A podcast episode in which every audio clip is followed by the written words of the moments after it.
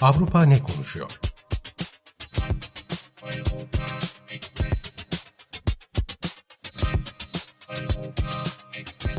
Avrupa medyasından yorumlar.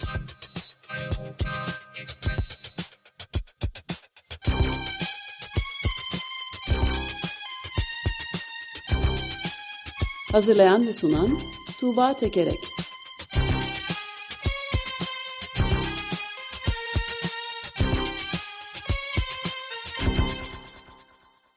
Günaydın Tuğba, merhabalar. Günaydın Ömer Bey. Günaydın. Günaydın Özdeş.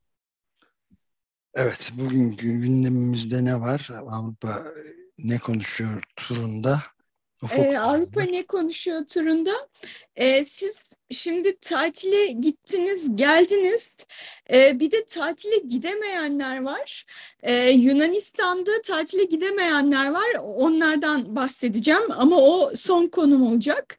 Ee, ondan önce Fransa'da ve Avusturya'da Avrupa Birliği vatandaşı olmayanlara oy hakkı tanınması tartışması var. Ee, Polonya'da bir nehirde binlerce balığın ölmesi meselesi var. Onları da anlatacağım.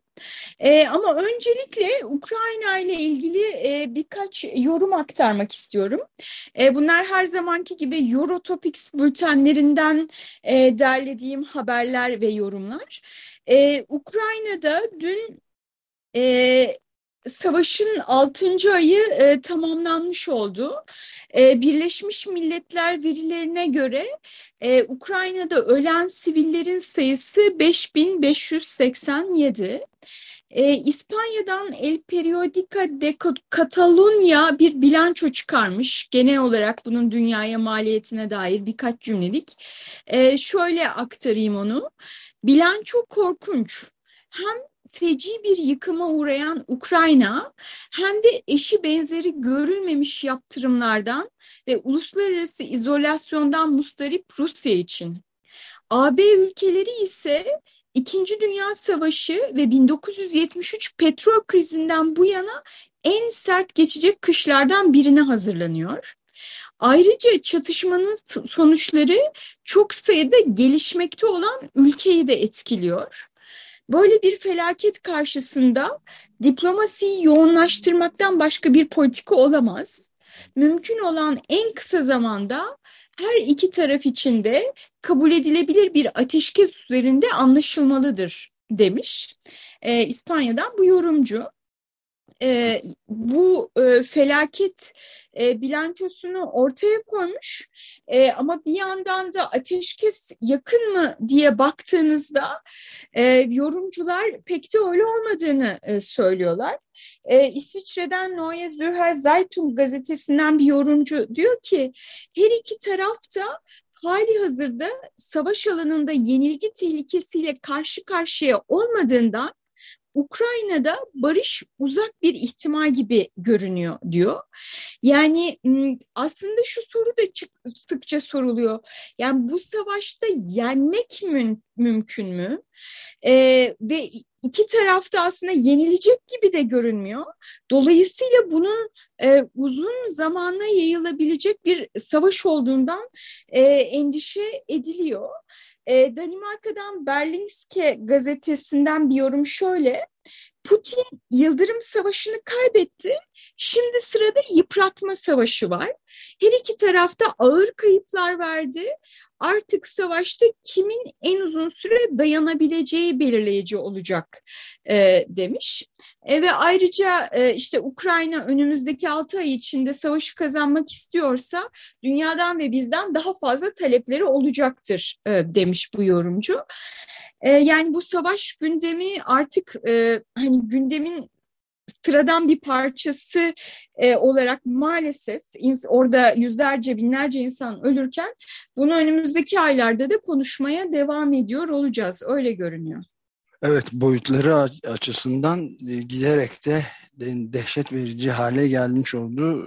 Senin biraz önce verdiğin rakamlarla da iyice ortaya çıkıyor. Yani sadece ölen sivillerin sayısının 6 ay içinde 5 6 bine yakın. Evet, 6 bine yakın bin... olduğunu söyledin. Yani ayda bine yakın yani 930 sivil gibi bir şey çıkıyor. Sadece sivillerin öldüğü yani burada günde 30'dan fazla insanın sivilin öldüğü demektir. Saatte de her saatte 6 ay boyunca bir kişinin, sivil kişinin hatta birden fazlasının e, öldüğü anlamına geliyor. Kabul edilebilir bir şey değil yani gerçekten. Bu askerlerde yok bunun içinde. Evet yani biz şu anda açık gazete e, programını e, işte yaparken iki saat içerisinde e, iki sivil daha ölmüş olacak. Yani şeyle silahla hiçbir alakası olmayan iki insan daha ölmüş olacak maalesef. Evet aralarında çocukların da bulunduğu daha dünkü şeyde mesela bir 11 yaşında bir çocuğun da öldüğü haberine de rastladık. Evet, ee, Ukrayna ile ilgili savaş gündemi maalesef böyle. Ee, buradan e, başka bir gündeme geçelim e, Avrupa'dan. Ee, Avusturya'da 9 Ekim'de Cumhurbaşkanlığı seçimleri var. Seçimler yaklaşırken e, ana akım gazetelerden Kurye gazetesi e, şöyle bir araştırmayla ortaya çıktı. Avusturya'da yaşayan 1.4 milyon insan neden oy kullanamıyor?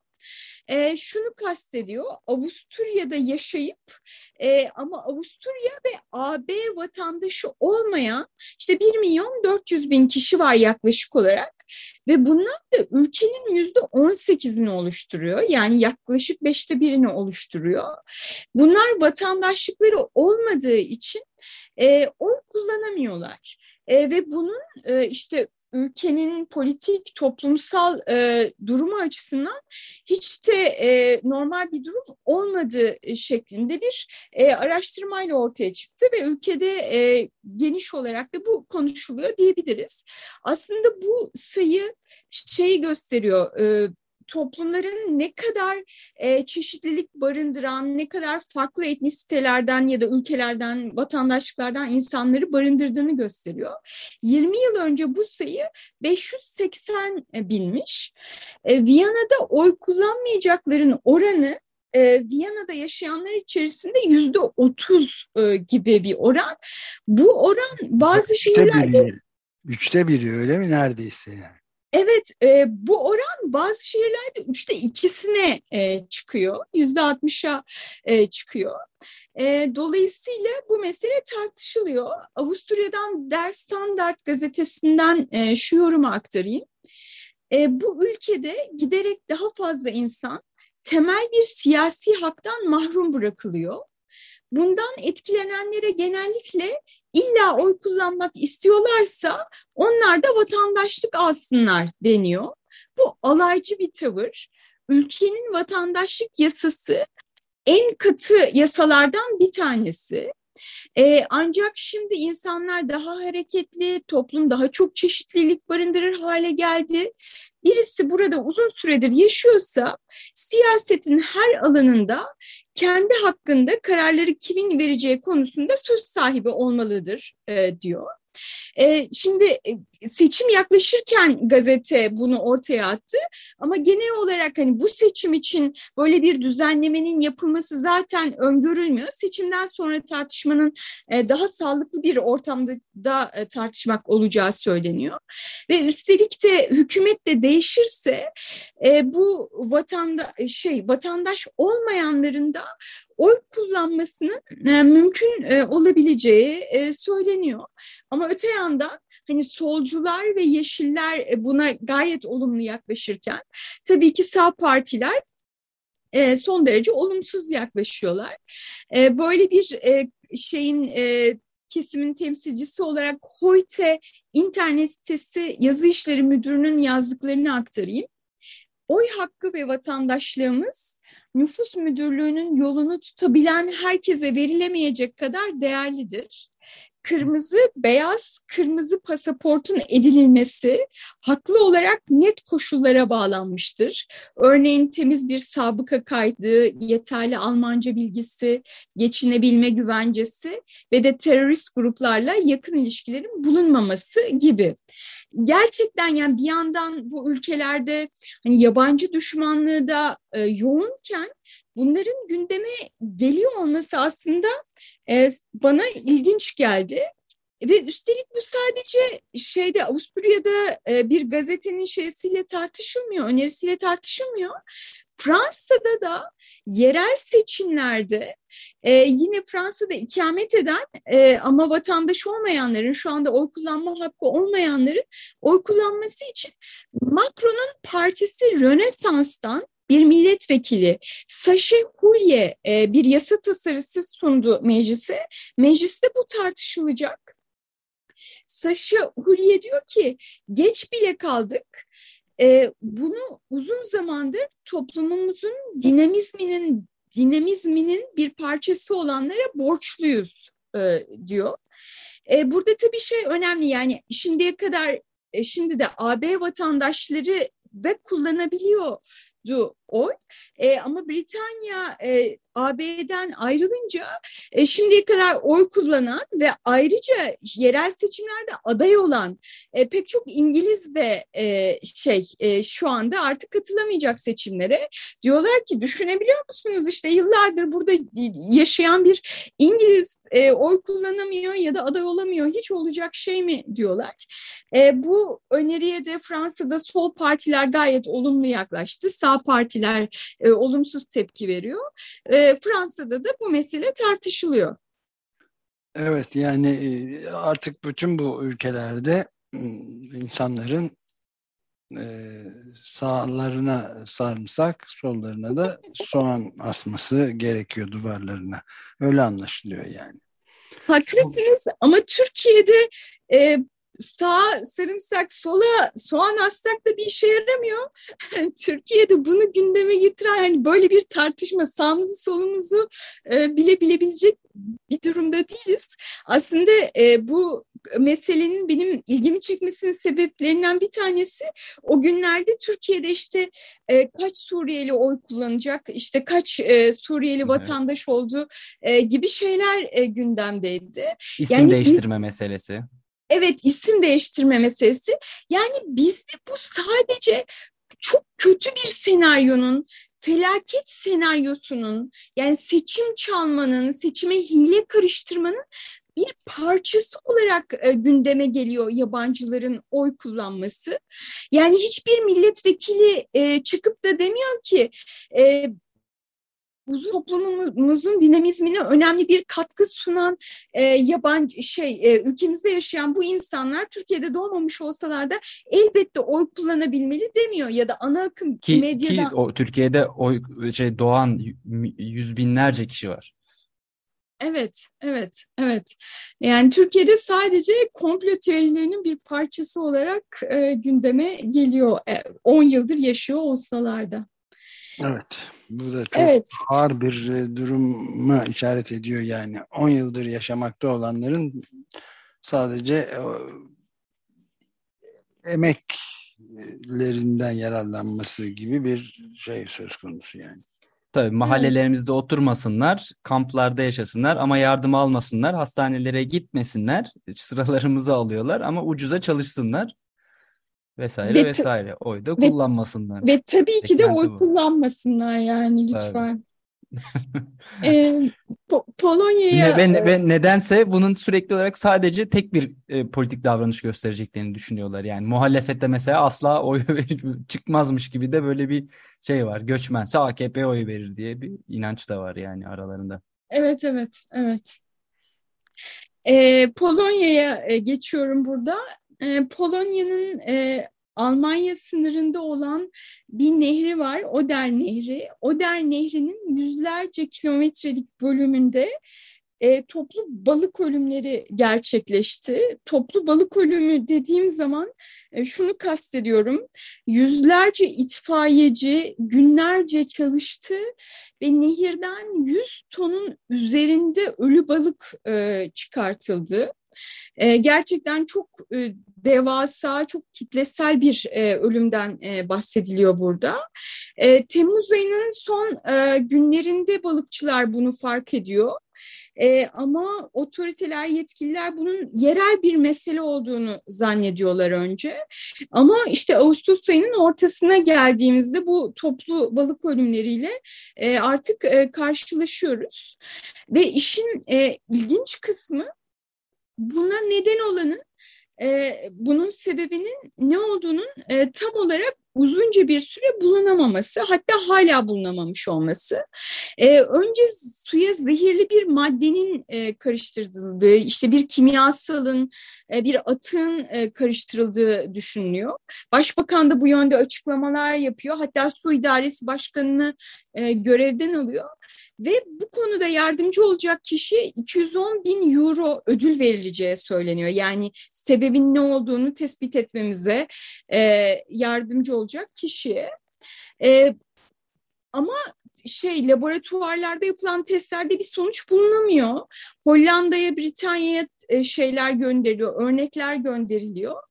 En son e, beş gün önce Çevre Bakanı e, suda nadir görülen ve altın yunus olarak bilinen bir mikroorganizmanın bu zehirli bir or, mikroorganizma bunun sebep olmuş olabileceğini söyledi. Ama Adı bu ne da dedin? Altın? altın yosun. Altın yosun.